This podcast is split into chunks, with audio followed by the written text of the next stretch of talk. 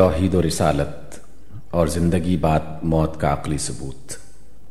عقل کا فیصلہ۔ بڑے بڑے شہروں میں ہم دیکھتے ہیں کہ سینکڑوں کارخانے بجلی کی قوت سے چل رہے ہیں۔ ریلیں اور ٹرام گاڑیاں رواں دواں ہیں۔ شام کے وقت دفتن ہزاروں کمکمے روشن ہو جاتے ہیں۔ گرمی کے زمانے میں گھر گھر پنکھے چلتے ہیں۔ مگر ان واقعات سے نہ تو ہمارے اندر حیرت و استعجاب کی کوئی کیفیت پیدا ہوتی ہے۔ نہ ان چیزوں کے روشن یا متحرک ہونے کی علت میں کسی قسم کا اختلاف ہمارے درمیان واقع ہوتا ہے۔ یہ کیوں؟ اس لیے کہ ان کمکموں کا تعلق جس بجلی گھر سے ہے، اس کا حال بھی ہم کو معلوم ہے۔ اس بجلی گھر میں جو لوگ کام کرتے ہیں، ان کے وجود کا ہم کو علم ہے۔ ان کام کرنے والوں پر جو انجینئر نگرانی کر رہا ہے، اس کو بھی ہم جانتے ہیں۔ ہم کو یہ معلوم ہے کہ وہ انجینئر بجلی بنانے کے کام سے واقف ہے۔ اس کے پاس بہت سی کلیں ہیں اور ان کلوں کو حرکت دے کر وہ قوت کو پیدا کر رہا ہے، جس کے جلوے ہم کو کمکموں کی روشنی، پنکھوں کی گردش، ریلوں اور ٹرام گاڑیوں کی سیر، چکیوں اور کارخانوں کی حرکت میں نظر آتے ہیں۔ بس بجلی کے آثار کو دیکھ کر اس کے اسباب کے متعلق ہمارے درمیان اختلاف رائے واقع نہ ہونے کی وجہ صرف یہ ہے کہ ان اسباب کا پورا سلسلہ ہمارے محسوسات میں داخل ہے اور ہم اس کا مشاہدہ کر چکے ہیں۔ فرض کیجیے یہی قمقمے روشن ہوتے، اسی طرح پنکھے گردش کرتے یوں ہی ریلے اور ٹرام گاڑیاں چلتی، چکیاں اور مشینیں حرکت کرتی۔ مگر وہ تار جن سے بجلی ان میں پہنچتی ہے، ہماری نظروں سے پوشیدہ ہوتے۔ بجلی گھر بھی ہمارے محسوسات کے دائرے سے خارج ہوتا۔ بجلی گھر میں کام کرنے والوں کا بھی ہم کو کچھ علم نہ ہوتا۔ اور یہ بھی معلوم نہ ہوتا کہ اس کارخانے کا کوئی انجینئر ہے جو اپنے علم اور اپنی قدرت سے اس کو چلا رہا ہے۔ کیا اس وقت بھی بجلی کے ان آثار کو دیکھ کر ہمارے دل ایسے ہی مطمئن ہوتے؟ کیا اس وقت بھی ہم اسی طرح ان مظاہر کی علتوں میں اختلاف نہ کرتے؟ ظاہر ہے کہ آپ اس کا جواب نفی میں دیں گے۔ کیوں؟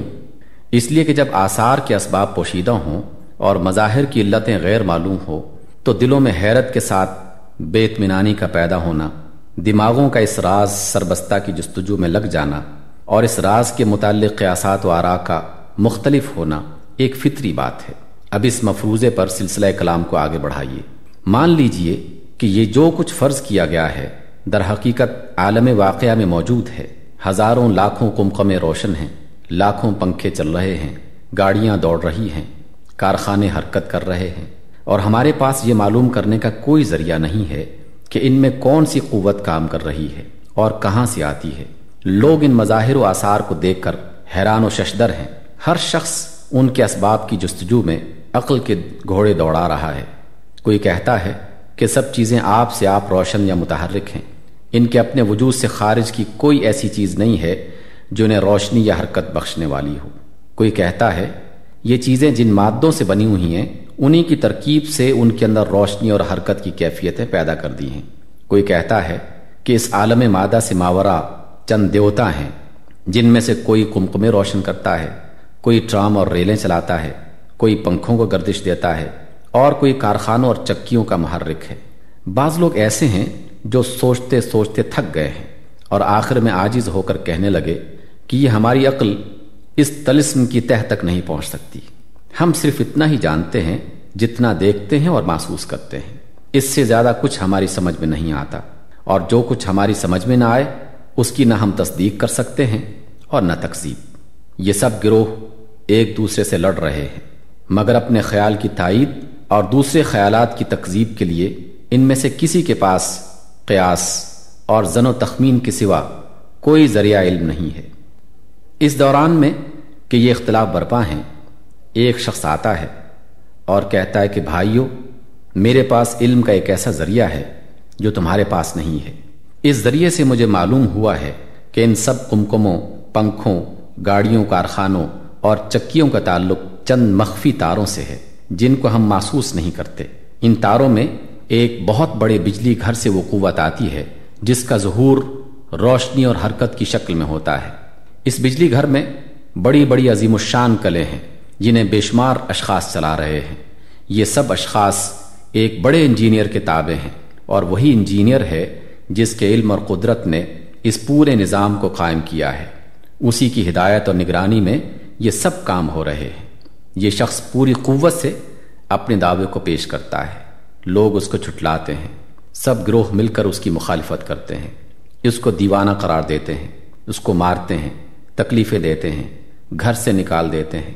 مگر وہ ان سب روحانی اور جسمانی مصیبتوں کے باوجود اپنے دعوے پر قائم رہتا ہے۔ کسی خوف یا لالچ سے اپنے قول میں ذرا بر ترمیم نہیں کرتا۔ کسی مصیبت سے اس کے دعوے میں کوئی کمزوری نہیں آتی۔ اس کی ہر ہر بات سے ظاہر ہوتا ہے کہ اس کو اپنے قول کی صداقت پر کامل یقین ہے۔ اس کے بعد ایک دوسرا شخص آتا ہے اور وہ بھی بجن سے ہی یہی قول اسی دعوے کے ساتھ پیش کرتا ہے۔ پھر تیسرا، پھر چوتھا، پانچواں آتا ہے اور وہی بات کہتا ہے جو اس کے پیشروؤں نے کہی تھی۔ اس کے بعد آنے والوں کا ایک تانتا بن جاتا ہے۔ یہاں تک کہ ان کی تعداد سینکڑوں اور ہزاروں سے متجاوز ہو جاتی ہے۔ اور یہ سب اسی ایک قول کو اسی ایک دعوے کے ساتھ پیش کرتے ہیں۔ زمان و مکان اور حالات کے اختلافات کے باوجود ان کے قول میں کوئی اختلاف نہیں ہوتا۔ سب کہتے ہیں کہ ہمارے پاس علم کا ایک ایسا ذریعہ ہے جو عام لوگوں کے پاس نہیں ہے۔ سب کو دیوانہ قرار دیا جاتا ہے۔ ہر طرح کے ظلم و ستم کا نشانہ بنایا جاتا ہے۔ ہر طریقے سے انہیں مجبور کیا جاتا ہے کہ اپنے قول سے باز آ جائیں۔ مگر سب کے سب اپنی بات پر قائم رہتے ہیں۔ اور دنیا کی کوئی قوت ان کو اپنے مقام سے ایک انچ نہیں ہٹا سکتی۔ اس عزم استقامت کے ساتھ ان لوگوں کی نمایاں خصوصیات یہ ہیں کہ ان میں سے کوئی جھوٹا، چور، خائن، بدکار، ظالم اور حرام خور نہیں ہے۔ ان کے دشمنوں اور مخالفوں کو بھی اس کا اعتراف ہے۔ ان سب کے اخلاق پاکیزہ ہیں۔ سیرت انتہا درجے کی نیک ہیں۔ اور حسن خلق میں یہ اپنے دوسرے ابنائے نو میں سے ممتاز ہیں۔ پھر ان کے اندر جنون کا بھی کوئی اثر نہیں پایا جاتا، بلکہ اس کے برعکس، وہ تہذیب اخلاق، تزکیہ نفس اور دنیاوی معاملات کی اصلاح کے لیے ایسی ایسی تعلیمات پیش کرتے ہیں اور ایسے ایسے قوانین بناتے ہیں کہ جن کی مثل بنانا تو درکنار، بڑے بڑے علماء و خلا کو ان کی باریکیاں سمجھنے میں پوری پوری عمریں صرف کر دینی پڑتی ہیں۔ ایک طرف وہ مختلف الخیال مکذبین ہیں اور دوسری طرف متحد الخیال، مدعی۔ دونوں کا معاملہ عقل سلیم کی عدالت میں پیش ہوتا ہے۔ جج کی حیثیت سے عقل کا فرض ہے کہ پہلے اپنی پوزیشن کو خوب سمجھ لے، پھر فریقین کی پوزیشن کو سمجھے اور دونوں کا موازنہ کرنے کے بعد فیصلہ کرے کہ کس کی بات قابل ترجیح ہے۔ جج کی اپنی پوزیشن یہ ہے کہ خود اس کے پاس امر واقعی کو معلوم کرنے کا کوئی ذریعہ نہیں ہے۔ وہ خود حقیقت کا علم نہیں رکھتا۔ اس کے سامنے صرف فریقین کے بیانات، ان کے دلائل، ان کے ذاتی حالات اور خارجی آثار و قرائن ہیں۔ انہی پر تحقیق کی نظر ڈال کر اسے فیصلہ کرنا ہے کہ کس کا برحق ہونا اغلب ہے۔ مگر اغلبیت سے بڑھ کر وہ بھی کوئی حکم نہیں لگا سکتا، کیونکہ مثل پر جو کچھ مواد ہے، اس کی بنا پر یہ کہنا اس کے لیے یہ مشکل ہے کہ امر واقعی کیا ہے۔ وہ فریقین میں سے ایک کو ترجیح دے سکتا ہے، لیکن قطعیت اور یقین کے ساتھ کسی کی تصدیق یا تکذیب نہیں کر سکتا۔ مکذبین کی پوزیشن یہ ہے، ایک، حقیقت کے متعلق ان کے نظریے مختلف ہیں اور کسی ایک نقطہ میں بھی ان کے درمیان اتفاق نہیں ہے۔ حتیٰ کہ ایک ہی گروہ کے افراد میں بسا اوقات اختلاف پایا گیا ہے۔ نمبر دو، وہ خود اقرار کرتے ہیں کہ ان کے پاس علم کا کوئی ایسا ذریعہ نہیں ہے جو دوسروں کے پاس نہ ہو۔ ان میں سے کوئی گروہ اس سے زیادہ کسی چیز کا مدعی نہیں ہے۔ کہ ہمارے قیاسات دوسروں کے مقابلے میں زیادہ وزنی ہیں۔ مگر اپنے قیاسات کا قیاسات ہونا سب کو تسلیم ہے۔ نمبر تین، اپنے قیاسات پر ان کا اعتقاد، ایمان و یقین اور غیر متزلزل وسوخ کی حد تک نہیں پہنچا ہے۔ ان میں کا ایک شخص کل تک جس نظریے کی پورے زور و شور کے ساتھ تائید کر رہا تھا، آج خود اس نے اپنے پچھلے نظریے کی تردید کر دی ہے اور ایک دوسرا نظریہ پیش کر دیا ہے۔ عمر، عقل، علم اور تجربے کی ترقی کے ساتھ ساتھ اکثر ان کے نظریات بدلتے رہتے ہیں۔ نمبر چار، مدعیوں کی تقسیب کے لیے ان کے پاس بجز اس کے اور کوئی دلیل نہیں ہے کہ انہوں نے اپنی صداقت کا کوئی یقینی ثبوت پیش نہیں کیا۔ انہوں نے وہ مخفی تار ہم کو نہیں دکھائے جن کے متعلق وہ کہتے ہیں کہ کمکموں اور پنکھوں وغیرہ کا تعلق انہی سے ہے۔ نہ انہوں نے بجلی کا وجود تجربہ اور مشاہدے سے ثابت کیا ہے۔ نہ بجلی گھر کی ہمیں سیر کرائی، نہ ان کی کلوں اور مشینوں کا معائنہ کروایا، نہ اس کے کارندوں میں سے کسی ایک سے ہماری ملاقات کروائی، نہ کبھی انجینئر سے ہم کو ملایا۔ پھر ہم یہ کیسے مان لیں کہ یہ سب کچھ حقائق ہیں؟ مدعیوں کی پوزیشن یہ ہے۔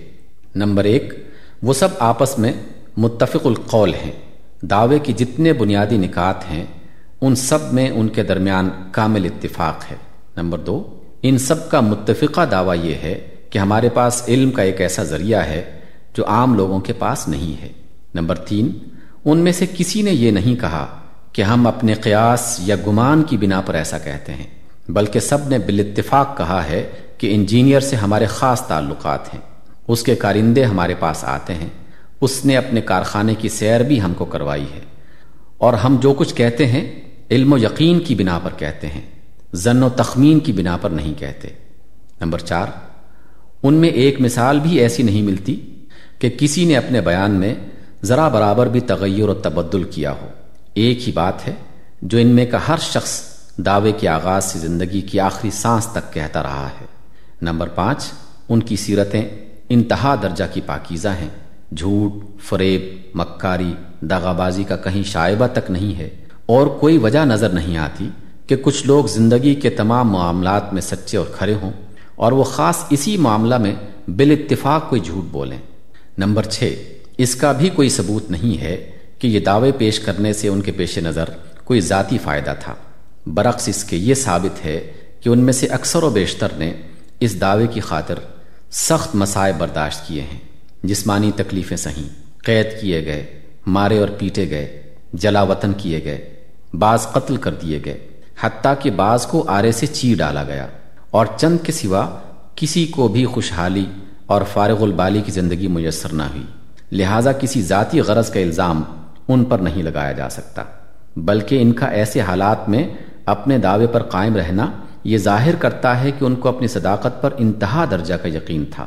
ایسا یقین کہ اپنی جان بچانے کے لیے بھی ان میں سے کوئی اپنے دعوے سے باز نہیں آیا۔ نمبر سات۔ ان کے متعلق مجنون یا فاتر العقل ہونے کا بھی کوئی ثبوت نہیں ہے۔ زندگی کے تمام معاملات میں وہ سب کے سب غایہ درجہ کے دانش بند اور سلیم العقل پائے گئے ہیں۔ ان کے مخالفین نے بھی اکثر ان کی دانش مندی کا لوہا مانا ہے۔ پھر یہ کیسے باور کیا جا سکتا ہے کہ ان سب کو اسی خاص معاملہ میں جنون لاحق ہو گیا تھا؟ اور وہ معاملہ بھی کیسا جو ان کے لیے زندگی اور موت کا سوال بن گیا ہو، جس کے لیے انہوں نے دنیا بھر کا مقابلہ کیا ہو، جس کی خاطر وہ سال ہا سال دنیا سے لڑتے رہے ہوں۔ جو ان کی ساری عاقلانہ تعلیمات کا، جن کے عاقلانہ ہونے کا بہت سے مکذبین کو بھی اعتراف ہے، اصل الاصول ہو۔ نمبر آٹھ، انہوں نے خود بھی یہ نہیں کہا کہ ہم انجینئر یا اس کے کارندوں سے تمہاری ملاقات کروا سکتے ہیں، یا اس کا مخفی کارخانہ تمہیں دکھا سکتے ہیں، یا تجربہ اور مشاہدہ سے اپنے دعوے کو ثابت کر سکتے ہیں۔ وہ خود ان تمام امور کو غیب سے تعبیر کرتے ہیں اور کہتے ہیں کہ تم ہم پر اعتماد کرو اور جو کچھ ہم بتاتے ہیں اسے مان لو۔ فریقین کی پوزیشن اور ان کے بیانات پر غور کرنے کے بعد اب عقل کی عدالت اپنا فیصلہ صادر کرتی ہے۔ وہ کہتی ہے کہ چند مظاہر و آثار کو دیکھ کر ان کے باطنی اسباب و علل کی جستجو دونوں فریقوں نے کی ہے اور ہر ایک نے اپنے اپنے نظریات پیش کیے ہیں۔ بادی النظر میں سب کے نظریات اس لحاظ سے یکساں ہیں کہ اولاً ان میں سے کسی میں استحالہ عقل نہیں ہے یعنی قوانین عقلی کے لحاظ سے کسی نظریے کے متعلق یہ نہیں کہا جا سکتا کہ اس کا صحیح ہونا غیر ممکن ہے۔ ثانین ان میں سے کسی کی صحت تجربے یا مشاہدے سے ثابت نہیں کی جا سکتی۔ نہ فریق اول میں سے کوئی گروہ اپنے نظریات کا ایسا سائنٹیفک ثبوت دے سکتا ہے جو ہر شخص کو یقین کرنے پر مجبور کرے۔ اور نہ فریق ثانی اس پر قادر اور اس کا مدعی ہے۔ لیکن مزید غور و تحقیق کے بعد چند امور ایسے نظر آتے ہیں جن کی بنا پر تمام نظریات میں سے فریق ثانی کا نظریہ قابل ترجیح قرار پاتا ہے۔ اولاً، کسی دوسرے نظریے کی تائید اتنے کثیر التعداد، عاقل، پاک سیرت، صادق القول آدمیوں نے متفق ہو کر اتنی قوت اور اتنے یقین و ایمان کے ساتھ نہیں کی ہے۔ ثانین ایسے پاکیزہ کریکٹر اور اتنے کثیر و تعداد لوگوں کا مختلف زمانوں اور مختلف مقامات میں اس دعوے پر متفق ہو جانا کہ ان سب کے پاس ایک غیر معمولی ذریعہ علم ہے اور ان سب نے اس ذریعہ سے خارجی مظاہر کے باطنی اسباب کو معلوم کیا ہے، ہم کو اس دعوے کی تصدیق پر مائل کرتا ہے۔ خصوصاً اس وجہ سے کہ اپنی معلومات کے متعلق ان کے بیانات میں کوئی اختلاف نہیں ہے۔ جو معلومات انہوں نے بیان کی ہیں ان میں سے کوئی استحال عقلی بھی نہیں ہے اور نہ ہی یہ بات قوانین عقلی کی بنا پر محال قرار دی جا سکتی ہیں کہ بعض انسانوں میں کچھ ایسی غیر معمولی قوتیں ہوں جو عام طور پر دوسرے انسانوں میں نہ پائی جاتی ہوں۔ ثالثاً، خارجی مظاہر کی حالت پر غور کرنے سے اغلب یہی معلوم ہوتا ہے کہ فریق ثانی کا نظریہ صحیح ہو۔ اس لیے کہ کمکمے پنکھے، گاڑیاں، کارخانے وغیرہ، نہ تو آپ سے آپ روشن اور متحرک ہیں۔ کیونکہ اگر ایسا ہوتا تو ان کا روشن اور متحرک ہونا ان کے اپنے اختیار میں ہوتا۔ حالانکہ ایسا نہیں ہے۔ نہ ان کی روشنی و حرکت ان کے مادہ جسمی کی ترکیب کا نتیجہ ہے۔ کیونکہ جب وہ متحرک اور روشن نہیں ہوتے، اس وقت بھی یہی ترکیب جسمی موجود رہتی ہے۔ نہ ان کا الگ الگ قوتوں کے زیر اثر ہونا صحیح معلوم ہوتا ہے۔ کیونکہ بسا اوقات جب کمکموں میں روشنی نہیں ہوتی تو پنکھے بھی بند ہو جاتے ہیں۔ ٹرام کاریں بھی موقوف ہو جاتی ہیں۔ اور کارخانے بھی نہیں چلتے۔ لہٰذا خارجی مظاہر کی توجہ میں فریق اول کی طرف سے جتنے نظریات پیش کیے گئے ہیں، وہ سب بعید از عقل و قیاس ہیں۔ زیادہ صحیح یہی بات معلوم ہوتی ہے کہ ان تمام مظاہر میں کوئی ایک قوت کار فرما ہو اور اس کا سر رشتہ کسی ایسے حکیم و توانا کے ہاتھ میں ہو جو ایک مقررہ نظام کے تحت اس قوت کو مختلف مظاہر میں صرف کر رہا ہو۔ باقی رہا مشککین کا یہ قول کہ یہ بات ہماری سمجھ میں نہیں آتی اور جو بات ہماری سمجھ میں نہ آئے، اس کی تصدیق یا تقزیب ہم نہیں کر سکتے، تو حاکم عقل اس کو بھی درست نہیں سمجھتا۔ کیونکہ کسی بات کا واقع ہونا اس کا محتاج نہیں ہے کہ وہ سننے والوں کو سمجھ میں بھی آ جائے۔ اس کے وقوع کو تسلیم کرنے کے لیے معتبر اور متواتر شہادت کافی ہے۔ اگر ہم میں سے چند معتبر آدمی آ کر کہیں کہ ہم نے زمین مغرب میں آدمیوں کو لوہے کی گاڑیوں میں بیٹھ کر ہوا پر اڑتے دیکھا ہے اور ہم اپنے کانوں سے لندن میں بیٹھ کر امریکہ کا گانا سنائے ہیں، تو ہم صرف یہ دیکھیں گے کہ یہ لوگ جھوٹے اور مسخرے تو نہیں ہیں۔ ایسا بیان کرنے میں ان کی ذاتی غرض تو نہیں ہے، ان کے دماغ میں کوئی فطور تو نہیں ہے۔ اگر ثابت ہو گیا کہ وہ نہ جھوٹے ہیں، نہ مسخرے، نہ دیوانے اور نہ ان کا کوئی مفاد اس روایت سے وابستہ ہے۔ اور اگر ہم نے دیکھا کہ اس کو بلا اختلاف بہت سے سچے اور عقل مند لوگ پوری سنجیدگی کے ساتھ بیان کر رہے ہیں، تو ہم یقیناً اس کو تسلیم کر لیں گے کہ خواہ لوہے کی گاڑیوں کا ہوا پر اڑنا اور کسی محسوس واسطہ کے بغیر ایک جگہ کا گانا کئی ہزار میل کے فاصلے پر سنائی دینا کسی طرح بھی ہماری سمجھ میں نہ آتا ہو۔ یہ اس معاملے میں عقل کا فیصلہ ہے۔ مگر تصدیق و یقین کی کیفیت جس کا نام ایمان ہے، اس سے پیدا نہیں ہوتی۔ اس کے لیے وجدان کی ضرورت ہے۔ اس کے لیے دل کے ٹھک جانے کی ضرورت ہے۔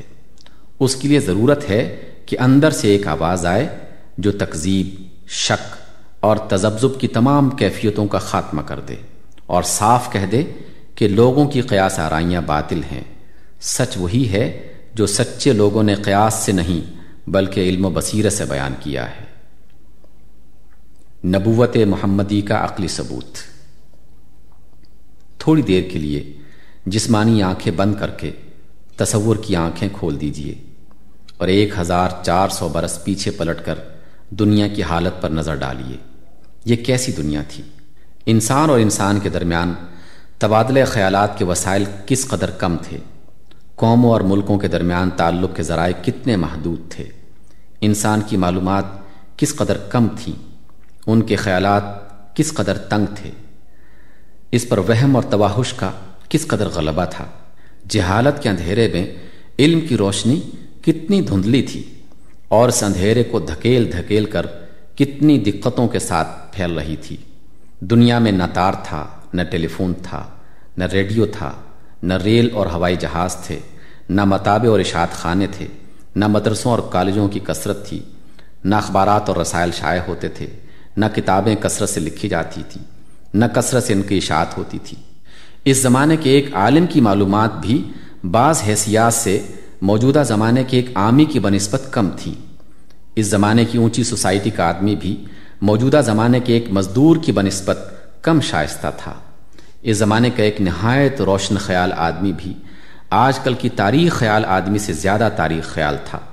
جو باتیں آج ہر کس و ناکس کو معلوم ہیں، وہ زمانے میں برسوں کی محنت اور تلاش و تحقیق کے بعد بھی بمشکل معلوم ہو سکتی تھی۔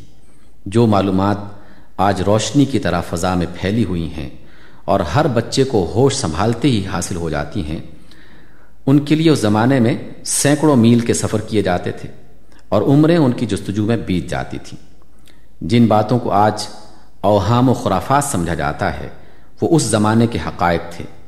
جن افعال کو آج ناشائستہ اور وحشیانہ کہا جاتا ہے وہ اس زمانے کے عام معمولات تھے، جن طریقوں سے آج انسان کا ضمیر نفرت کرتا ہے۔ وہ زمانے کے اخلاقیات میں نہ صرف جائز تھے، بلکہ کوئی شخص یہ خیال بھی نہیں کر سکتا تھا کہ ان کے خلاف بھی کوئی طریقہ ہو سکتا ہے۔ انسان کی عجائب پرستی اس قدر بڑی ہوئی تھی کہ وہ کسی چیز میں اس وقت تک کوئی صداقت، کوئی بزرگی، کوئی پاکیزگی تسلیم ہی نہیں کر سکتا تھا جب تک وہ فوق الفطرت نہ ہو، خلاف عادت نہ ہو۔ غیر معمولی نہ ہو۔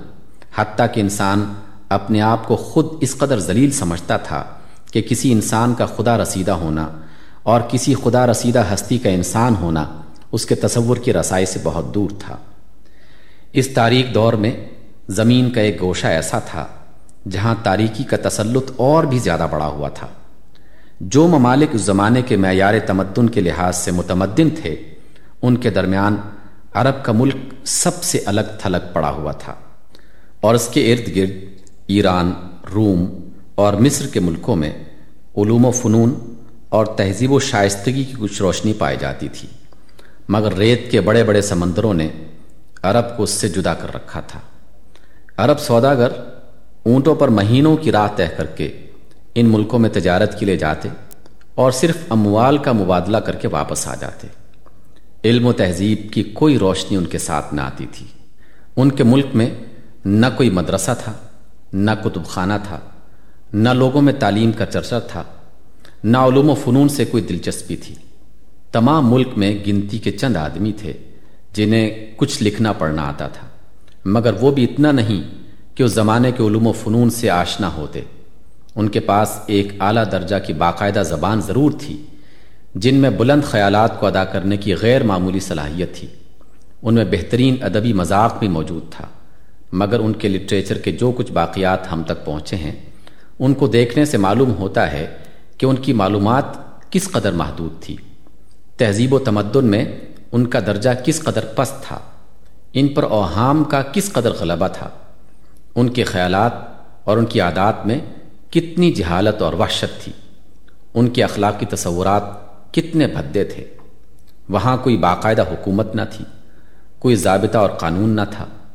ہر قبیلہ اپنی جگہ خود مختار تھا اور صرف جنگل کے قانون کی پیروی کی جاتی تھی۔ جس کا جس پر بس چلتا، اسے مار ڈالتا اور اس کے مال پر قابض ہو جاتا۔ یہ بات ایک عرب بدوی فہم سے بالا تر تھی کہ جو شخص اس کے قبیلے کا نہیں، وہ اسے کیوں نہ مار ڈالے اور اس کے مال پر کیوں نہ متصرف ہو جائے۔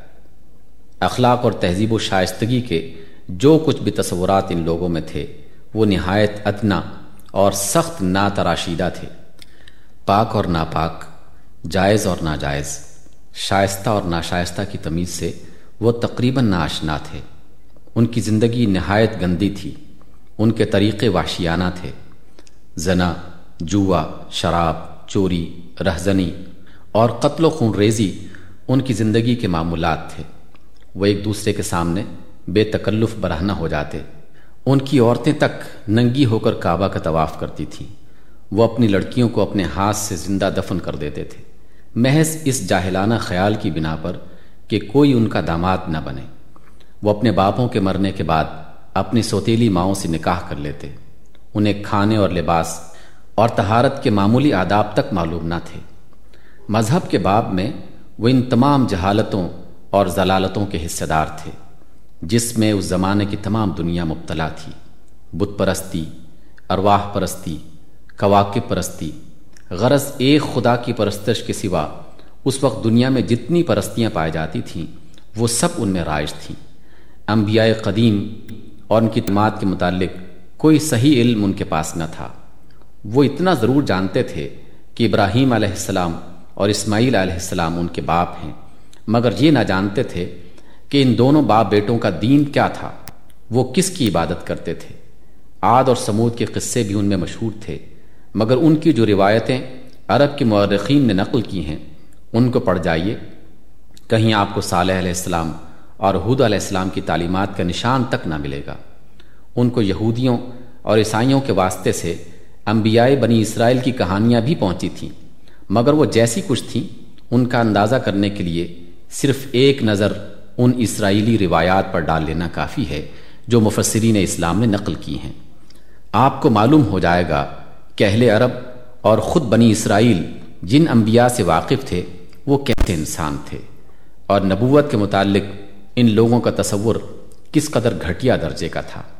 ایسے زمانے میں، ایسے ملک میں ایک شخص پیدا ہوتا ہے، بچپن ہی میں ماں باپ اور دادا کا سایہ اس کے سر سے اٹھ جاتا ہے۔ اس لیے اس گئی گزری حالت میں ایک عرب بچے کو جو تھوڑی بہت تربیت مل سکتی تھی، وہ بھی اس کو نہیں ملتی۔ ہوش سنبھالتا ہے تو بدوی لڑکوں کے ساتھ بکریاں چرانے لگتا ہے۔ جوان ہوتا ہے تو سوداگری میں لگ جاتا ہے۔ اٹھنا، بیٹھنا، ملنا، جلنا سب کچھ انہی عربوں کے ساتھ ہے جن کا حال آپ نے دیکھ لیا۔ تعلیم کا نام تک نہیں، حتیٰ کہ پڑھنا لکھنا تک نہیں آتا۔ کسی عالم کی صحبت میسر نہ ہوئی۔ کہ عالم کا وجود اس وقت تمام عرب میں کہیں تھا ہی نہیں۔ چند مرتبہ اسے عرب سے باہر قدم نکالنے کا اتفاق ضرور ہوا، مگر یہ سفر صرف شام کے علاقے تک تھا اور ویسے ہی تجارتی سفر تھے، جیسے اس زمانے میں عرب کے تجارتی قافلے کیا کرتے تھے۔ بالفرض اگر ان اسفار کے دوران میں اس نے کچھ آثار علم و تہذیب کا مشاہدہ کیا اور کچھ اہل علم سے ملاقات کے اتفاق بھی ہوا۔ تو ظاہر ہے کہ ایسے منتشر مشاہدات اور ایسی ہنگامی ملاقاتوں سے کسی انسان کی سیرت نہیں بن جاتی۔ ان کا اثر کسی شخص پر اتنا زبردست نہیں ہو سکتا کہ وہ اپنے ماحول سے بالکل آزاد، بالکل مختلف اور اتنا بلند ہو جائے کہ اس میں اور اس کے ماحول میں کوئی نسبت ہی نہ رہے۔ ان سے ایسا علم حاصل ہونا ممکن نہیں ہے جو ایک ان پڑھ بدوی کو ایک ملک کا نہیں، تمام دنیا کا اور ایک زمانے کا نہیں تمام زمانوں کا لیڈر بنا دے۔ اگر کسی درجہ میں اس نے باہر کے لوگوں سے علمی استفادہ کیا بھی ہو، تو جو معلومات اس وقت دنیا میں کسی کو حاصل ہی نہیں تھیں، مذہب، اخلاق، تہذیب اور تمدن کے جو تصورات اور اصول اس اس وقت دنیا میں موجود ہی نہیں تھے۔ انسانی سیرت کے جو نمونے اس وقت کہیں پائے ہی نہیں جاتے تھے، ان کے حصول کا کوئی ذریعہ نہیں ہو سکتا تھا۔ صرف عرب ہی کا نہیں، تمام دنیا کا ماحول پیش نظر رکھیے۔ اور دیکھیے، یہ شخص جن لوگوں میں پیدا ہوا، جن میں بچپن گزرا، جن کے ساتھ پل کر جوان ہوا، جن سے اس کا میل جول رہا، جن سے اس کے معاملات رہے ابتدا ہی سے عادات میں، اخلاق میں وہ ان سب سے مختلف نظر آتا ہے۔ وہ کبھی جھوٹ نہیں بولتا، اس کی صداقت پر اس کی ساری قوم گواہی دیتی ہے۔ اس کے کسی بدترین دشمن نے بھی کبھی اس پر الزام نہیں لگایا۔ کہ اس نے فلاں موقع پر جھوٹ بولا تھا۔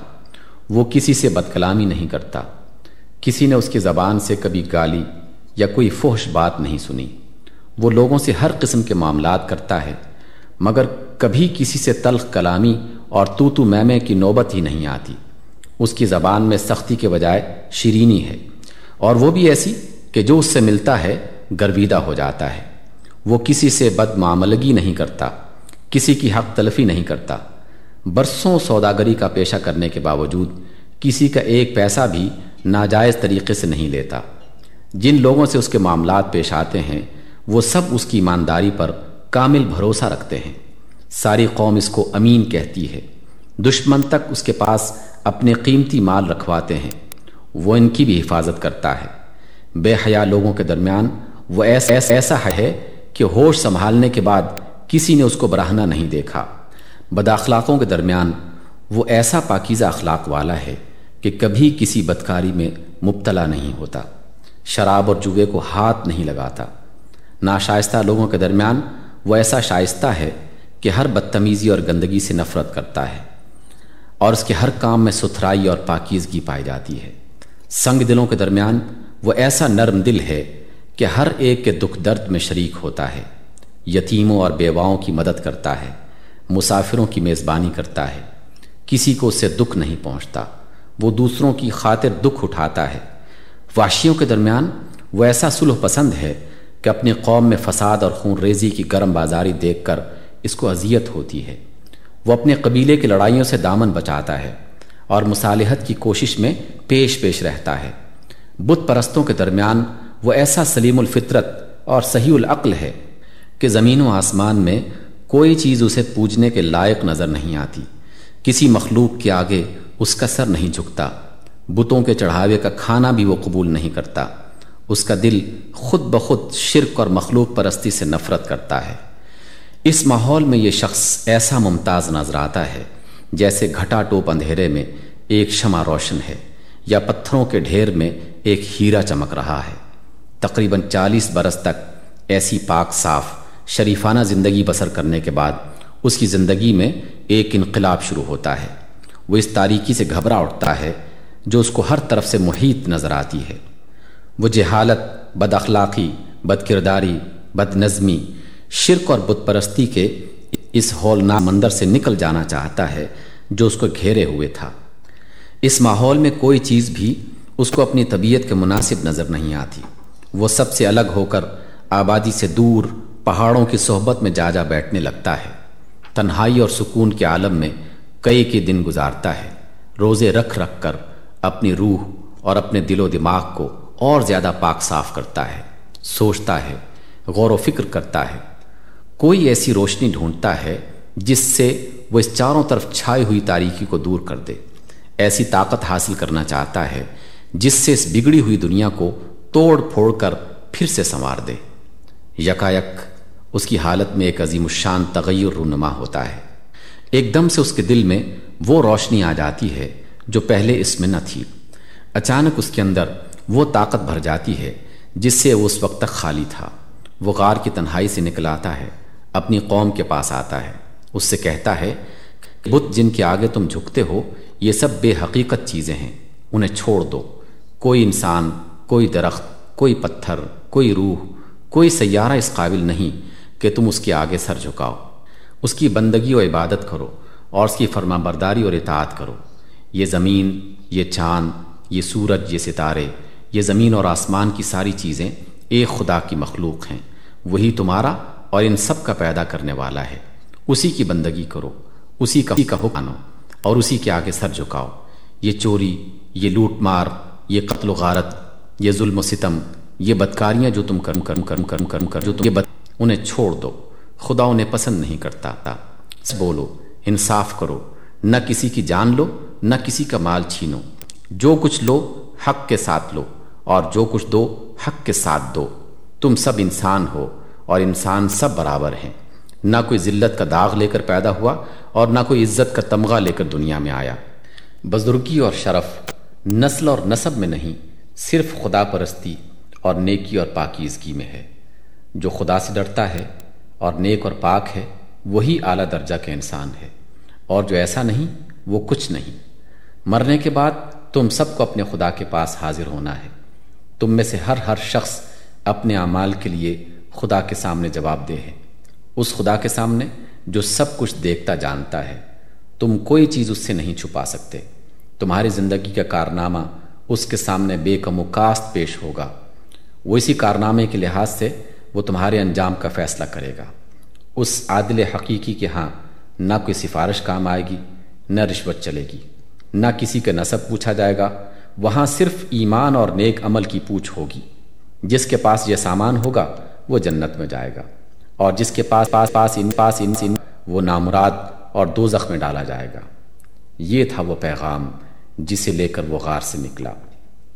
جاہل قوم اس کی دشمن ہو جاتی ہے، گالیاں دیتی ہے۔ پتھر مارتی ہے۔ ایک دن، دو دن نہیں، اکٹھے تیرہ برس تک اس پر سخت سے سخت ظلم توڑتی ہے۔ یہاں تک کہ اسے وطن سے نکال باہر کرتی ہے۔ پھر نکالنے پر بھی دم نہیں لیتی۔ جہاں وہ جا کر پناہ لیتا ہے، وہاں بھی اسے ہر طرح ستاتی ہے۔ تمام عرب کو اس کے خلاف ابھار دیتی ہے اور کامل آٹھ برس اس کے خلاف برسر پیکار رہتی ہے۔ وہ ان سب تکلیفوں کو سہتا ہے، مگر اپنی بات سے نہیں ٹلتا یہ قوم اس کی دشمن کیوں ہوئی؟ کیا زر اور زمین کا کوئی جھگڑا تھا؟ کیا خون کا کوئی دعوت تھا؟ کیا وہ ان سے دنیا کی کوئی چیز مانگ رہا تھا؟ نہیں، ساری دشمنی صرف اسی بات پر تھی کہ وہ ایک خدا کی بندگی اور پرہیزگاری اور نیکوکاری کی تعلیم کیوں دیتا ہے؟ بت پرستی اور شرک اور بدعملی کے خلاف تبلیغ کیوں کرتا ہے؟ پجاریوں اور پروہتوں کی پیشوائی پر کیوں ضرب لگاتا ہے؟ سرداروں کی سرداری کا تلسم کیوں توڑتا ہے؟ انسان اور انسان کے درمیان سے اونچ نیچ کا فرق کیوں مٹانا چاہتا ہے؟ قبائلی اور نسلی تعصبات کو جاہلیت کیوں قرار دیتا ہے؟ زمانے قدیم سے سوسائٹی کا جو نظام بندھا چلا آ رہا ہے، اسے کیوں توڑنا چاہتا ہے؟ قوم کہتی تھی کہ یہ سب باتیں جو تو کہہ رہا ہے، یہ سب خاندانی روایات اور قومی طریقے کے خلاف ہیں۔ تو ان کو چھوڑ دے ورنہ ہم تیرا جینا مشکل کر دیں گے۔ اچھا تو اس شخص نے یہ تکلیفیں کیوں اٹھائیں؟ قوم اس کو بادشاہی دینے پر آمادہ تھی۔ دولت کے ڈھیر اس کے قدموں میں ڈالنے کو تیار تھی۔ بشرطے کہ وہ اپنی اس تعلیم سے باز آ جائے۔ مگر اس نے ان سب کو ٹھکرا دیا اور اپنی تعلیم کی خاطر پتھر کھانا اور ظلم سہنا قبول کیا۔ یہ آخر کیوں؟ کیا ان کے خدا پرست اور نیکوکار بن جانے میں اس کا کوئی ذاتی فائدہ تھا؟ کیا کوئی ایسا فائدہ تھا جس میں ریاست اور امارت اور دولت اور عیش کے سارے لالچ بھی ناقابل التفات تھے۔ کیا کوئی ایسا فائدہ تھا جس کی خاطر ایک شخص سخت سے سخت جسمانی اور روحانی اذیتوں میں مبتلا ہونا اور کامل اکیس سال تک مبتلا رہنا بھی گوارا کر سکتا ہو؟ غور کرو، کیا نیک نفسی ایسار و ہمدردی بنی نو کا کوئی بھی کوئی بلند مرتبہ تمہارے تصور میں آ سکتا ہے کہ کوئی شخص اپنے کسی فائدے کی خاطر نہیں؟ دوسرے کے بھلے کی خاطر تکلیفیں اٹھائے۔ جن کی بھلائی اور بہتری کے لیے وہ کوششیں کر رہا ہے، وہی اس کو پتھر ماریں گالیاں دیں، گھر سے بے گھر کر دیں۔ غریب الوطنی میں بھی اس کا پیچھا نہ چھوڑیں۔ اور ان سب باتوں پر بھی وہ ان کا بھلا چاہنے سے باز نہ آئے۔ پھر دیکھو، کیا کوئی جھوٹا شخص کسی بے اصل بات کے پیچھے ایسی مصیبتیں برداشت کر سکتا ہے؟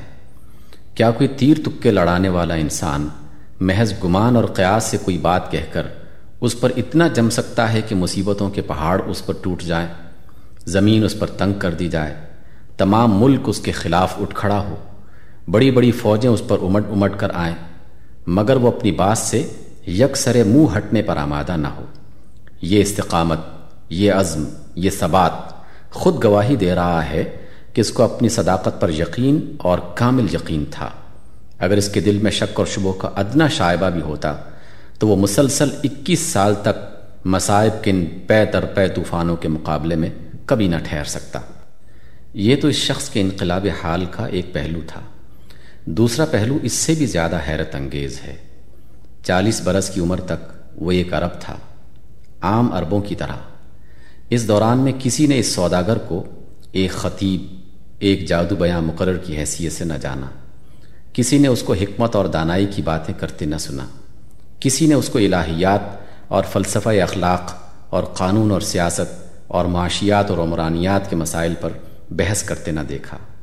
کسی نے اس سے خدا اور ملائکہ اور آسمانی کتابوں اور پچھلے انبیاء اور امم انبیاء اور قیامت اور حیات بعد الموت اور دوزخ جنت کے متعلق ایک لفظ بھی نہ سنا۔ وہ پاکیزہ اخلاق، شائستہ اور بہترین سیرت تو ضرور رکھتا تھا، مگر چالیس برس کی عمر کو پہنچنے تک اس کی ذات میں کوئی بھی غیر معمولی بات نہ پائی گئی، جس سے لوگ متوقع ہوتے کہ یہ شخص اب کچھ بننے والا ہے۔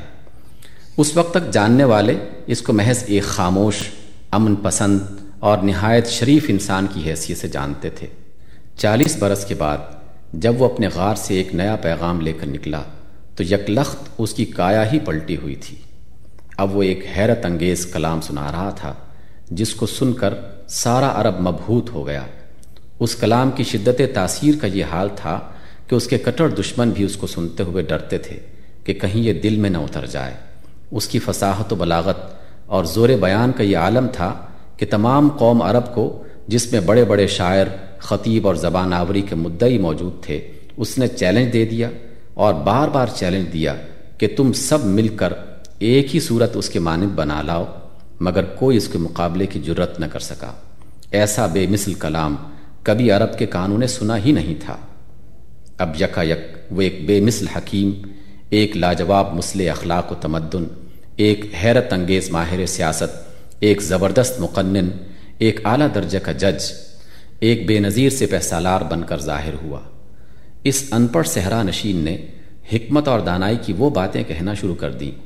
جو نہ اس سے پہلے کسی نے کہیں تھیں نہ اس کے بعد کوئی کہہ سکا۔ وہ امی الہیات کے عظیم الشان مسائل پر فیصلہ کن تقریریں کرنے لگا۔ تاریخی اقوام سے عروج و زوال امم کے فلسفے پر لیکچر دینے لگا۔ پرانے مسلحین کے کارناموں پر تبصرے اور مذاہب عالم پر تنقید اور اختلافات اقوام کے فیصلے کرنے لگا۔ اخلاق اور تہذیب اور شائستگی کا درس دینے لگا۔ اس نے معاشرت اور معیشت اور اجتماعی معاملات اور بین الاقوامی تعلقات کے متعلق قوانین بنانا شروع کر دیے اور ایسے قوانین بنائے کہ بڑے بڑے علماء اور اقلاء غور و خوض اور عمر بھر کے تجربات کے بعد بمشکل ان کی حکمتوں کو سمجھ سکتے ہیں اور دنیا کے تجربات جتنے بڑھتے چلے جاتے ہیں، ان کی حکمتیں اور زیادہ کھلتی چلی جاتی ہیں۔ وہ خاموش پرامن سوداگر کہ جس نے تمام عمر کبھی تلوار نہ چلائی تھی کبھی کوئی فوجی تربیت نہ پائی تھی، حتیٰ کہ جو عمر بھر میں صرف ایک مرتبہ ایک لڑائی میں محض ایک تماشائی کی حیثیت سے شریک ہوا تھا۔ دیکھتے دیکھتے وہ ایک ایسا بہادر سپاہی بن گیا کہ جس کا قدم سخت سخت مارکوں میں بھی اپنے مقام سے ایک انچ نہ ہٹا۔ ایسا زبردست جنرل بن گیا کہ جس نے نو سال کے اندر تمام ملک عرب کو فتح کر لیا۔ ایسا حیرت انگیز ملٹری لیڈر بن گیا کہ اس کی پیدا کی ہوئی فوج تنظیم اور جنگی روح کے اثر سے بے سر و سامان عربوں نے چند سالوں میں دنیا کی دو عظیم الشان فوجی طاقتوں کو الٹ کر رکھ دیا۔ وہ الگ تھلگ رہنے والا، سکون پسند انسان جس کے اندر کسی نے چالیس برس تک سیاسی دلچسپی کی بو بھی نہ پائی تھی یکا یک اتنا زبردست ریفارمر اور مدبر بن کر ظاہر ہوا کہ تیئیس سال کے اندر اس نے بارہ لاکھ آکبہ میل میں پھیلے ہوئے ریگستان کے منتشر جنگجو، جاہل، سرکش، غیر متمدن اور ہمیشہ آپس میں لڑنے والے قبائل کو ریل اور تار اور ریڈیو اور پریس کی مدد کے بغیر ایک مذہب، ایک تہذیب، ایک قانون اور ایک نظام حکومت کا تابع بنا دیا۔ اس نے ان کے خیالات بدل دیے، ان کے خسائل بدل دیے، ان کے اخلاق بدل دیے۔ ان کی ناشائستگی کو اعلیٰ درجہ کی شائستگی میں، ان کی وحشت کو بہترین مدنیت میں ان کی بد کرداری اور بد اخلاقی کو صلاح و تقوی اور مکارم اخلاق میں ان کی سرکشی اور انارکی کو انتہا درجہ کی پابندی قانون اور اطاعت امر میں تبدیل کر دیا۔ اس بانج قوم کو، جس کی گود میں صدیوں سے کوئی ایک بھی قابل ذکر انسان پیدا نہ ہوا تھا، اس نے ایسا مردم خیز بنایا کہ اس میں ہزار در ہزار عظیم رجال اٹھ کھڑے ہوئے اور دنیا کو دین اور اخلاق اور تہذیب کا درس دینے کے لیے چار دانگ عالم میں پھیل گئے۔ اور یہ کام اس نے ظلم اور جبر، دغا اور فریب سے انجام نہیں دیا، بلکہ دل موہ لینے والے اخلاق اور روحوں کو مسخر کر لینے والی شرافت اور دماغوں پر قبضہ کر لینے والی تعلیم سے انجام دیا۔ اس نے اپنے اخلاق سے دشمنوں کو دوست بنایا، رحم اور شفقت سے دلوں کو موم کیا، عدل اور انصاف سے حکومت کی، حق اور صداقت سے کبھی یک سر منہ انحراف نہ کیا۔ جنگ میں بھی کسی سے بدہدی اور دغا نہ کی۔ اپنے بدترین دشمنوں پر بھی ظلم نہ کیا۔ جو اس کے خون کے پیاسے تھے، جنہوں نے اس کو پتھر مارے تھے، اس کو وطن سے نکالا تھا، اس کے خلاف تمام عرب کو کھڑا کر دیا تھا۔ حتیٰ کہ جنہوں نے جوش عداوت میں اس کے چچا کا کلیجہ تک نکال کر چبا ڈالا تھا، ان کو بھی اس نے فتح پا کر بخش دیا۔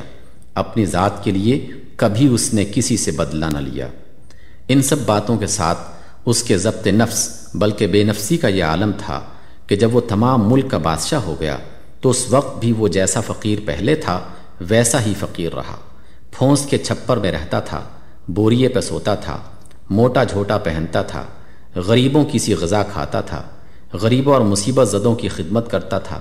ایک مزدور کی طرح کام کرنے میں بھی اسے تعمل نہ تھا۔ آخر وقت تک اس کے اندر شاہانہ تمکنت اور امیرانہ طرفوں اور بڑے آدمیوں کے ایسے تکبر کی ذرا سی بھی بو پیدا نہ ہوئی تھی۔ وہ ایک عام آدمی کی طرح لوگوں سے ملتا تھا، ان کے دکھ درد میں شریک ہوتا تھا۔ عوام کے درمیان اس طرح بیٹھتا تھا کہ اجنبی آدمی کو یہ معلوم کرنا مشکل ہوتا تھا کہ اس محفل میں قوم کا سردار اور ملک کا بادشاہ کون ہے۔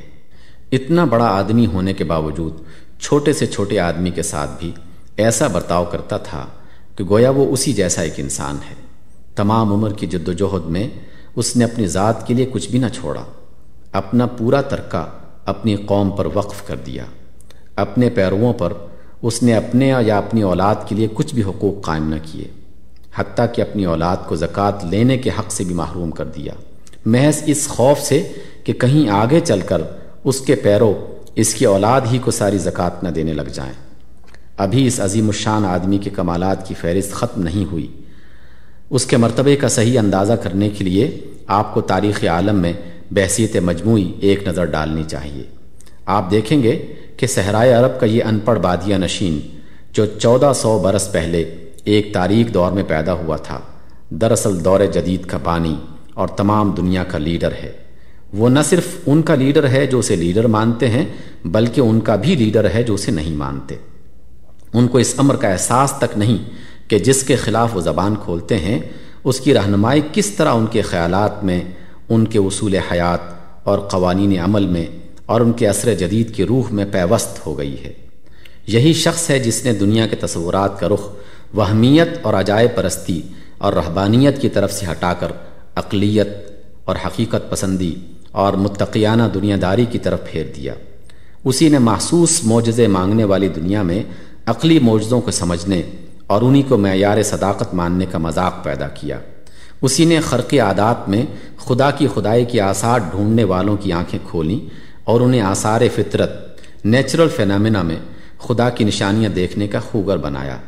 اسی نے خیالی گھوڑے دوڑانے والوں کو قیاس آرائی اسپیکولیشن سے ہٹا کر تعقل اور تفکر اور مشاہدہ اور تحقیق کے راستے پر لگایا۔ اسی نے عقل اور حص اور وجدان کے امتیازی حدود انسان کو بتائے۔ مادیت اور روحانیت میں مناسبت پیدا کی۔ دین سے علم و عمل کا ربط قائم کیا۔ مذہب کی طاقت سے دنیا میں سائنٹیفک اسپرٹ سے صحیح مذہبیت پیدا کی۔ اسی نے شرک اور مخلوق پرستی کی بنیادوں کو اکھاڑا اور علم کی طاقت سے توحید کا اعتقاد ایسی مضبوطی کے ساتھ قائم کیا کہ مشرقوں اور بت پرستوں کے مذہب بھی وحدانیت کا رنگ اختیار کرنے پر مجبور ہو گئے۔ اسی نے اخلاق اور روحانیت کی بنیادی تصورات کو بدلا۔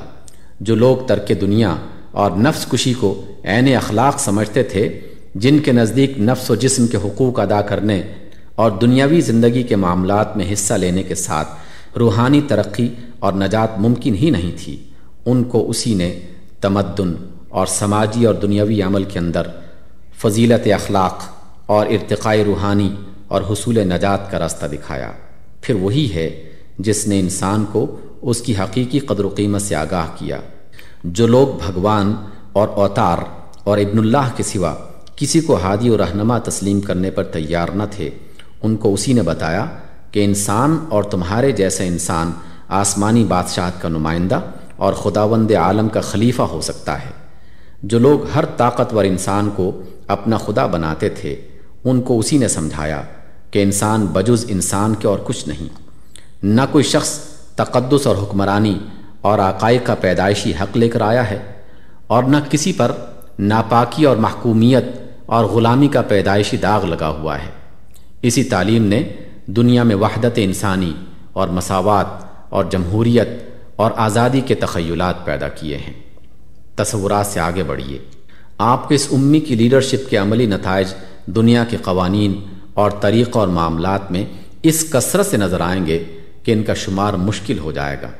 اخلاق اور تہذیب، شائستگی اور تہارت و نظافت کے کتنے ہی اصول ہیں جو اس کی تعلیم سے نکل کر تمام دنیا میں پھیل گئے ہیں۔ معاشرت کے جو قوانین اس نے بنائے تھے، دنیا نے کس قدر اس کی خوشہ چینی کی اور اب تک کیے جا رہی ہے۔ معاشیات کے جو اصول اس نے سکھائے تھے، ان سے دنیا میں کتنی تحریکیں پیدا ہوئیں اور اب تک پیدا ہوئے جا رہی ہیں۔ حکومت کے جو طریقے اس نے اختیار کیے تھے ان سے دنیا کے سیاسی نظریات میں کتنے انقلاب برپا ہوئے اور ہو رہے ہیں۔ عدل اور قانون کے جو اصول اس نے وضع کیے تھے، انہوں نے دنیا کے عدالتی نظامات اور قانونی افکار کو کس قدر متاثر کیا اور اب تک ان کی تاثیر خاموشی کے ساتھ جاری ہے۔ جنگ اور صلح اور بین الاقوامی تعلقات کی تہذیب، جس شخص نے عملاً دنیا میں قائم کی، وہ دراصل یہی عرب کا امی ہے۔ ورنہ پہلے دنیا اس سے ناواقف تھی کہ جنگ کی بھی کوئی تہذیب ہو سکتی ہے اور مختلف قوموں میں مشترک انسانیت کی بنیاد پر بھی معاملات ہونے ممکن ہیں۔ انسانی تاریخ کے منظر میں اس حیرت انگیز انسان کی بلند و بالا شخصیت اتنی ابھری ہوئی نظر آتی ہے کہ ابتدا سے لے کر اب تک کے بڑے بڑے تاریخی انسان جن کو دنیا اکابر میں شمار کرتی ہے، جب اس کے مقابلے میں لائے جاتے ہیں تو اس کے آگے بونے نظر آتے ہیں۔ دنیا کے اکابر میں سے کوئی بھی ایسا نہیں ہے جس کے کمال کی چمک دمک انسانی زندگی کے ایک دو شعبوں سے آگے بڑھ سکی ہو۔ کوئی نظریات کا بادشاہ ہے، مگر عملی قوت نہیں رکھتا۔ کوئی عمل کا پتلا ہے، مگر فکر میں کمزور ہے۔ کسی کے کمالات سیاسی تدبیر تک محدود ہیں۔ کوئی محض فوجی ذہانت کا مظہر ہے۔ کسی کی نظر اجتماعی زندگی کے ایک پہلو پر اتنی زیادہ گہری ہے کہ دوسرے پہلو اوجھل ہو گئے ہیں۔ کسی نے اخلاق اور روحانیت کو لیا تو معیشت و سیاست کو بھلا دیا۔ کسی نے معیشت و سیاست کو لیا تو اخلاق و روحانیت کو نظر انداز کر دیا۔ غرض تاریخ میں ہر طرف یک رخ ہیرو ہی نظر آتے ہیں۔ مگر تنہا یہی ایک شخصیت ہے کہ جس میں تمام کمالات جمع ہیں۔ وہ خود ہی فلسفی اور حکیم بھی ہے اور خود ہی اپنے فلسفے کو عملی زندگی میں نافذ کرنے والا بھی۔ وہ سیاسی مدبر بھی ہے، واضح قانون بھی ہے، معلم اخلاق بھی ہے مذہبی اور روحانی پیشوا بھی ہے، اس کی نظر انسان کی پوری زندگی پر پھیلتی ہے اور چھوٹے سے چھوٹے تفصیلات تک چلے جاتی ہے۔ کھانے اور پینے کے آداب اور جسم کی صفائی کے طریقوں سے لے کر بین الاقوامی تعلقات تک ایک ایک چیز کے متعلق وہ احکام اور ہدایات دیتا ہے۔ اپنے نظریات کے مطابق ایک مستقل تہذیب سولائزیشن وجود میں لا کر دکھا دیتا ہے اور زندگی کے تمام مختلف پہلوؤں میں ایسا صحیح توازن قائم کرتا ہے کہ افراد و تفرید کا کہیں نشان تک نظر نہیں آتا۔ کیا کوئی دوسرا شخص اس جامعیت کا تمہاری نظر میں ہے؟ دنیا کی بڑی بڑی تاریخی شخصیتوں میں سے کوئی ایک بھی ایسی نہیں جو کم و بیش اپنے ماحول کی پیدا کردہ نہ ہو، مگر اس شخص کی شان سب سے نرالی ہے۔ اس کے بنانے میں اس کے ماحول کا کوئی حصہ نظر نہیں آتا۔ اور نہ کسی دلیل سے یہ ثابت کیا جا سکتا ہے کہ عرب کا ماحول اس وقت تاریخی طور پر ایک ایسے انسان کی پیدائش کا مقتضی تھا۔ بہت کھینچ تان کر تم جو کچھ بھی کر سکتے ہو، وہ اس سے زیادہ کچھ نہ ہوگا۔ کہ تاریخی اسباب عرب میں ایک ایسے لیڈر کے ظہور کا تقاضا کرتے تھے جو قبائلی انتشار کو مٹا کر ایک قوم بناتا اور ممالک کو فتح کر کے عربوں کی معاشی فلاح و بہبود کا سامان کرتا۔ یعنی ایک نیشنلسٹ لیڈر جو اس وقت کی تمام عربی خصوصیات کا حامل ہوتا، ظلم، بے رحمی خون ریزی اور مکر و دغا۔ غرض ہر ممکن تدبیر سے اپنی قوم کو خوشحال بناتا اور ایک سلطنت پیدا کر کے اپنے پسماندوں کے لیے چھوڑ دیتا۔ اس کے سوا اس وقت کی عربی تاریخ کا کوئی تقاضا تم ثابت نہیں کر سکتے۔ ہیگل کے فلسفہ تاریخ یا مارکس کی مادی تعبیر تاریخ کے نقطہ نظر سے تم حد سے حد یہی حکم لگا سکتے ہو کہ اس وقت اس ماحول میں ایک قوم اور ایک سلطنت بنانے والا ظاہر ہونا چاہیے تھا۔ یہ ظاہر ہو سکتا تھا، مگر ہیگلی یا مارکسی فلسفہ اس واقعے کی توجیح کیوں کر کرے گا کہ اس وقت اس ماحول میں ایسا شخص پیدا ہوا جو بہترین اخلاق سکھانے والا، انسانیت کو سنوارنے اور نفوس کا تذکیہ کرنے والا اور جاہلیت کے اوہام و تعصبات کو مٹانے والا، جس کی نظر قوم اور نسل اور ملک کی حدیں توڑ کر پوری انسانیت پر پھیل گئیں جس نے اپنی قوم کے لیے نہیں، بلکہ عالم انسانی کے لیے ایک اخلاقی اور روحانی اور تمدنی و سیاسی نظام کی بنا ڈالی، جس نے معاشی معاملات اور سیاست و تمدن اور بین الاقوامی تعلقات کو عالم خیال میں نہیں، بلکہ عالم واقع میں اخلاقی بنیادوں پر قائم کر کے دکھایا اور روحانیت و مادیت کی ایسی معتدل اور متوازن آمیزش کی، جو آج بھی حکمت و دانائی کا ویسا ہی شاہکار ہے جیسے اس وقت تھا۔ کیا ایسے شخص کو تم عرب جاہلیت کے ماحول کی پیداوار کہہ سکتے ہو؟ یہی نہیں کہ وہ شخص اپنے ماحول کی پیداوار نظر نہیں آتا، بلکہ جب ہم اس کے کارنامے پر غور کرتے ہیں، تو معلوم ہوتا ہے کہ زمان و مکان کی قیوز سے آزاد ہے۔ اس کی نظر وقت اور حالات کی بندشوں کو توڑتی ہوئی، صدیوں اور ہزاروں ملینیم کے پردوں کو چاک کرتی ہوئی آگے بڑھتی ہے۔ وہ انسان کو ہر زمانے اور ماحول میں دیکھتا ہے اور اس کی زندگی کے لیے ایسی اخلاقی اور عملی ہدایات دیتا ہے جو ہر حال میں یکساں مناسبت کے ساتھ ٹھیک بیٹھتی ہیں۔ وہ ان لوگوں میں سے نہیں جن کو تاریخ نے پرانا کر دیا ہے۔ جن کی تعریف ہم صرف اس حیثیت سے کر سکتے ہیں کہ وہ اپنے زمانے کے اچھے رہنما تھے۔ سب سے الگ اور سب سے ممتاز وہ انسانیت کا ایسا رہنما ہے جو تاریخ کے ساتھ حرکت، مارچ کرتا ہے اور ہر دور میں ویسا ہی جدید ماڈرن نظر آتا ہے، جیسا اس سے پہلے دور کے لیے تھا۔ تم جن لوگوں کو فیاضی کے ساتھ تاریخ بنانے والے میکرز آف ہسٹری کا لقب دیتے ہو، وہ حقیقت میں تاریخ کے بنائے ہوئے کریٹرز آف ہسٹری ہیں۔ دراصل تاریخ بنانے والا پوری انسانی تاریخ میں یہی ایک شخص ہے۔ دنیا کے جتنے لیڈروں نے تاریخ میں انقلاب برپا کیے ہیں، ان کے حالات پر تحقیقی نگاہ ڈالو۔ تم دیکھو گے کہ ہر ایسے موقع پر پہلے سے انقلاب کے اسباب پیدا ہو رہے تھے۔ وہ اسباب خود ہی اس انقلاب کا رخ اور راستہ بھی متعین کر رہے تھے، جس کے برپا ہونے کے وہ مقتضی تھے۔ انقلابی لیڈر نے صرف اتنا کیا کہ حالات کے اقتدا کو قوت سے فعل میں لانے کے لیے اس ایکٹر کا پارٹ ادا کر دیا، جس کے لیے سٹیج اور کام دونوں پہلے سے متعین ہوں۔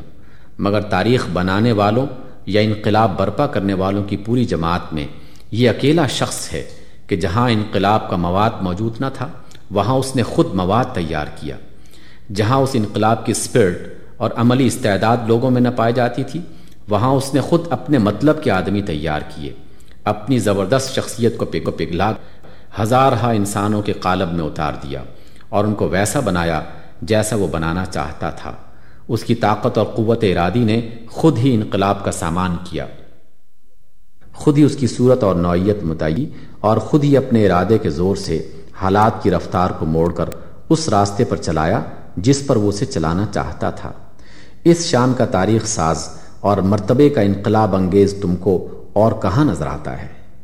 آئیے اب اس سوال پر غور کیجیے کہ چودہ سو برس پہلے کی تاریخ دنیا میں عرب جیسے تاریخ تر ملک کے گوشے میں ایک گلہ بانی اور سودا گری کرنے والے ان پڑھ بادیا نشین کے اندر یکا یک اتنا علم، اتنی روشنی، اتنی طاقت اتنے کمالات، اتنی زبردست تربیت یافتہ قوتیں پیدا ہو جانے کا کون سا ذریعہ تھا؟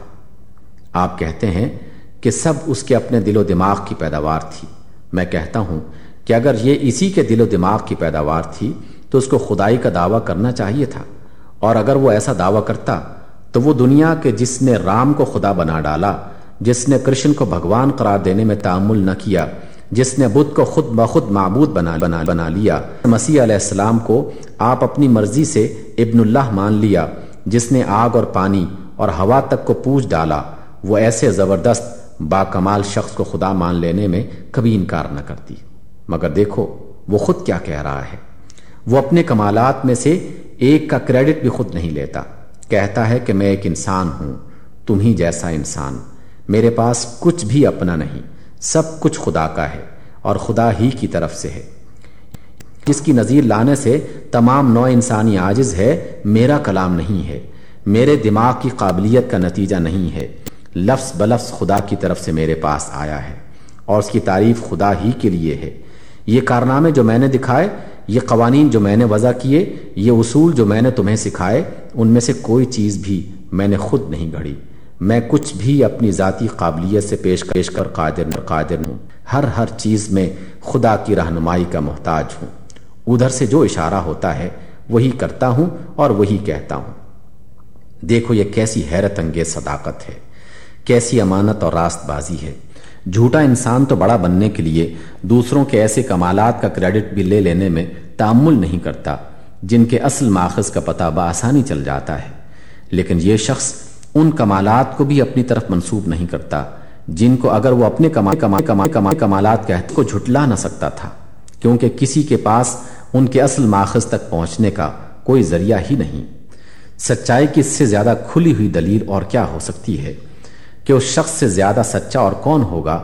کہ جس کو ایک نہایت مخفی ذریعے سے ایسے بے نظیر کمالات حاصل ہوں اور وہ بلا تکلف اپنے اصلی ماخذ کا حوالہ دے دے۔ بتاؤ کیا وجہ ہے؟ کہ ہم اس کی تصدیق نہ کریں۔ زندگی بات موت۔ موت کے بعد کوئی دوسری زندگی ہے یا نہیں؟ تو کیسی ہے؟ یہ سوال حقیقت میں ہمارے علم کی رسائی سے دور ہے۔ ہمارے پاس وہ آنکھیں نہیں جن سے ہم موت کی سرحد کے اس پار جھانک کر دیکھ سکیں کہ وہاں کیا ہے اور کیا نہیں ہے۔ ہمارے پاس وہ کان نہیں جن سے ہم ادھر کی کوئی آواز سن سکیں۔ ہم کوئی ایسا آلہ بھی نہیں رکھتے جس کے ذریعے سے تحقیق کے ساتھ معلوم کیا جا سکے کہ ادھر کچھ ہے یا کچھ نہیں ہے۔ لہٰذا جہاں تک سائنس کا تعلق ہے، یہ سوال اس کے دائرے سے قطعی خارج ہے۔ جو شخص سائنس کا نام لے کر کہتا ہے کہ موت کے بعد کوئی زندگی نہیں ہے، وہ بالکل ایک غیر سائنٹیفک بات کہتا ہے۔ سائنس کی روح سے نہ تو یہ کہا جا سکتا ہے کہ کوئی زندگی ہے اور نہ یہ کہ کوئی زندگی نہیں ہے۔ جب تک ہم کوئی یقینی ذریعہ علم نہیں پاتے، کم از کم اس وقت تک تو صحیح سائنٹیفک رویہ یہی ہو سکتا ہے کہ ہم زندگی بعد موت کا انکار کریں، نہ اقرار۔ مگر کیا عملی زندگی میں ہم اس سائنٹیفک رویے کو نبھا سکتے ہیں؟ شاید نہیں، بلکہ یقیناً نہیں۔ عقلی حیثیت سے تو یہ ممکن ہے کہ جب ایک چیز کو جاننے کے ذرائع ہمارے پاس نہ ہوں، تو اس کے متعلق ہم نفی اور اس بات دونوں سے پرہیز کریں۔ لیکن جب اسی چیز کا تعلق ہماری زندگی سے ہو، تو ہمارے لیے اس کے سوا کوئی چارہ نہیں رہتا کہ یا تو انکار پر اپنا طرز عمل قائم کریں یا اقرار پر۔ مثلا ایک شخص ہے جس سے آپ واقف نہیں ہیں۔ اگر اس کے ساتھ آپ کا کوئی معاملہ درپیش نہ ہو، تو آپ کے لیے یہ ممکن ہے کہ اس کے ایماندار ہونے یا نہ ہونے کے بارے میں کوئی حکم نہ لگائیں۔ لیکن جب آپ کو اس سے معاملہ کرنا ہو تو آپ مجبور ہیں کہ یا تو اسے ایماندار سمجھ کر معاملہ کریں یا بے ایمان سمجھ کر۔ اپنے ذہن میں آپ ضرور یہ خیال کر سکتے ہیں کہ جب تک اس کا ایماندار ہونا یا نہ ہونا ثابت نہ ہو جائے، اس وقت تک ہم شک کے ساتھ معاملہ کریں گے۔ مگر اس کی ایمانداری کو مشکوک سمجھتے ہوئے جو معاملہ آپ کریں گے، عملاً اس کی صورت وہی ہوگی جو اس کی ایمانداری کا انکار کرنے کی صورت میں ہو سکتی تھی۔ لہذا فی الواقع، انکار اور اقراج کے درمیان شک کی حالت صرف ذہن ہی میں ہو سکتی ہے۔ عملی رویہ کبھی شک پر قائم نہیں ہو سکتا۔ اس کے لیے تو اقرار یار بہرحال ناگزیر ہے۔ یہ بات تھوڑے ہی غور و فکر سے آپ کی سمجھ میں آ سکتی ہے کہ زندگی بعد موت کا سوال محض ایک فلسفیانہ سوال نہیں ہے، بلکہ ہماری عملی زندگی سے اس کا بہت گہرا تعلق ہے۔ دراصل ہمارے اخلاقی رویے کا سارا انحصار ہی اس سوال پر ہے۔ اگر میرا یہ خیال ہو کہ زندگی جو کچھ ہے، یہی بس دنیاوی زندگی ہے۔ اس کے بعد کوئی دوسری زندگی نہیں ہے۔ تو میرا اخلاقی رویہ ایک طرح کا ہوگا۔ اور اگر میں یہ خیال کرتا ہوں کہ اس کے بعد ایک دوسری زندگی بھی ہے، جس میں مجھے اپنے موجودہ زندگی کا حساب دینا ہوگا، اور وہاں میرا اچھا یا برا انجام میرے یہاں کے اعمال پر منحصر ہوگا، تو یقیناً میرا اخلاقی طرز عمل بالکل ایک دوسری ہی طرح کا ہوگا۔ اس کی مثال یوں سمجھیے جیسے ایک شخص یہ سمجھتے ہوئے سفر کر رہا ہو کہ اسے بس یہاں سے کراچی تک جانا ہے اور کراچی پہنچ کر نہ صرف یہ کہ اس کا سفر ہمیشہ کے لیے ختم ہو جائے گا، بلکہ وہ وہاں پولیس اور عدالت اور ہر اس طاقت کی دسترس سے باہر ہوگا جو اس سے کسی قسم کی باز پرس کر سکتی ہو۔ اور اس کے برعکس، ایک دوسرا شخص یہ سمجھتا ہے کہ یہاں سے کراچی تک تو اس کے سفر کی صرف ایک ہی منزل ہے۔ اس کے بعد اسے سمندر پار ایک ایسے ملک میں جانا ہوگا جہاں کا فرما روا وہی ہے جو پاکستان کا فرما روا ہے۔ اور اس کے دفتر میں میرے اس پورے کارنامے کا خفیہ ریکارڈ بھی موجود ہے، جو میں نے پاکستان کے اس حصے میں انجام دیا ہے۔ اور وہاں میرے ریکارڈ کا جانچ کر فیصلہ کیا جائے گا کہ میں اپنے کام کے لحاظ سے کس درجے کا مستحق ہوں۔ آپ بآسانی اندازہ کر سکتے ہیں کہ ان دونوں شخصوں کا طرز عمل کس قدر ایک دوسرے سے مختلف ہوگا۔ پہلا شخص یہاں سے کراچی تک کے سفر کی تیاری کرے گا۔ اور دوسرے کی تیاری بعد کی طویل منزلوں کے لیے بھی ہوگی۔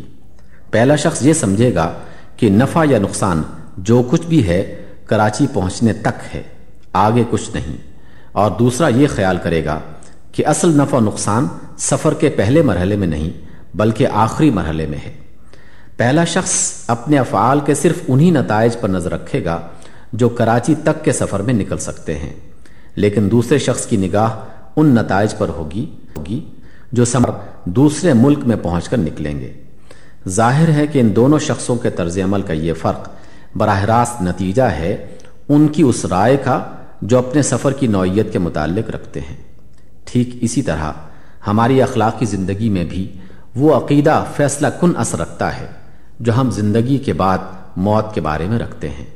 عمل کے میدان میں جو قدم بھی ہم اٹھائیں گے ان کی سمت کا تعین اس بات پر منحصر ہوگا کہ آیا ہم اسی زندگی کو پہلی اور آخری زندگی سمجھ کر کام کر رہے ہیں یا کسی بات کی زندگی اور اس کے نتائج کو ملحوظ رکھتے ہیں۔ پہلی صورت میں ہمارا قدم ایک سمت اٹھے گا اور دوسری صورت میں اس کی سمت بالکل مختلف ہوگی۔ اس سے معلوم ہوا کہ زندگی بات موت کا سوال، محض عقلی اور فلسفیانہ سوال نہیں ہے، بلکہ عملی زندگی کا سوال ہے۔ اور جب بات یہ ہے تو ہمارے لیے اس معاملے میں شک اور تردد کے مقام پر ٹھہرنے کوئی موقع نہیں۔ شک کے ساتھ جو رویہ ہم زندگی میں اختیار کریں گے کریں گے، وہ بھی وہ بھی انکار ہی کے رویے جیسا ہوگا۔ لہٰذا ہم بہرحال اس امر کا تعین کرنے پر مجبور ہیں کہ آیا موت کے بعد کوئی اور زندگی ہے یا نہیں۔ اگر سائنس اس کے تعین میں ہماری مدد نہیں کرتا، تو ہمیں عقلی استدلال سے مدد لینی چاہیے۔ اچھا تو عقلی استدلال کے لیے ہمارے پاس کیا مواد ہے ہمارے سامنے ایک تو خود انسان ہے اور دوسرے یہ نظام کائنات۔ ہم انسان کو اس نظام کائنات کے اندر رکھ کر دیکھیں گے کہ جو کچھ انسان میں ہے، آیا اس کے سارے مقتضیات اس نظام میں پورے ہو جاتے ہیں یا کوئی چیز بچی رہ جاتی ہے، جس کے لیے کسی دوسری نوعیت کے نظام کی ضرورت ہے۔ دیکھیے، انسان ایک تو جسم رکھتا ہے، جو بہت سے معدنیات، نمکیات، پانی اور گیسوں کا مجموعہ ہے۔ اس کے جواب میں کائنات کے اندر بھی مٹی، پتھر، دھاتیں، نمک، گیسیں، دریا اور اس جنس کی دوسری چیزیں موجود ہیں۔ ان چیزوں کو کام کرنے کے لیے جتنے قوانین کی ضرورت ہے، وہ سب کائنات کے اندر کار فرما ہیں۔ اور جس طرح وہ باہر کی فضا میں پہاڑوں، دریاؤں اور ہواؤں کو اپنے حصے کا کام پورا کرنے کا موقع دے رہے ہیں، اسی طرح انسانی جسم کو بھی ان قوانین کے تحت کام کرنے کا موقع حاصل ہے۔ پھر انسان ایک ایسا وجود ہے جو گرد و پیش کی چیزوں سے غذا لے کر بڑھتا اور نشو و نما حاصل کرتا ہے۔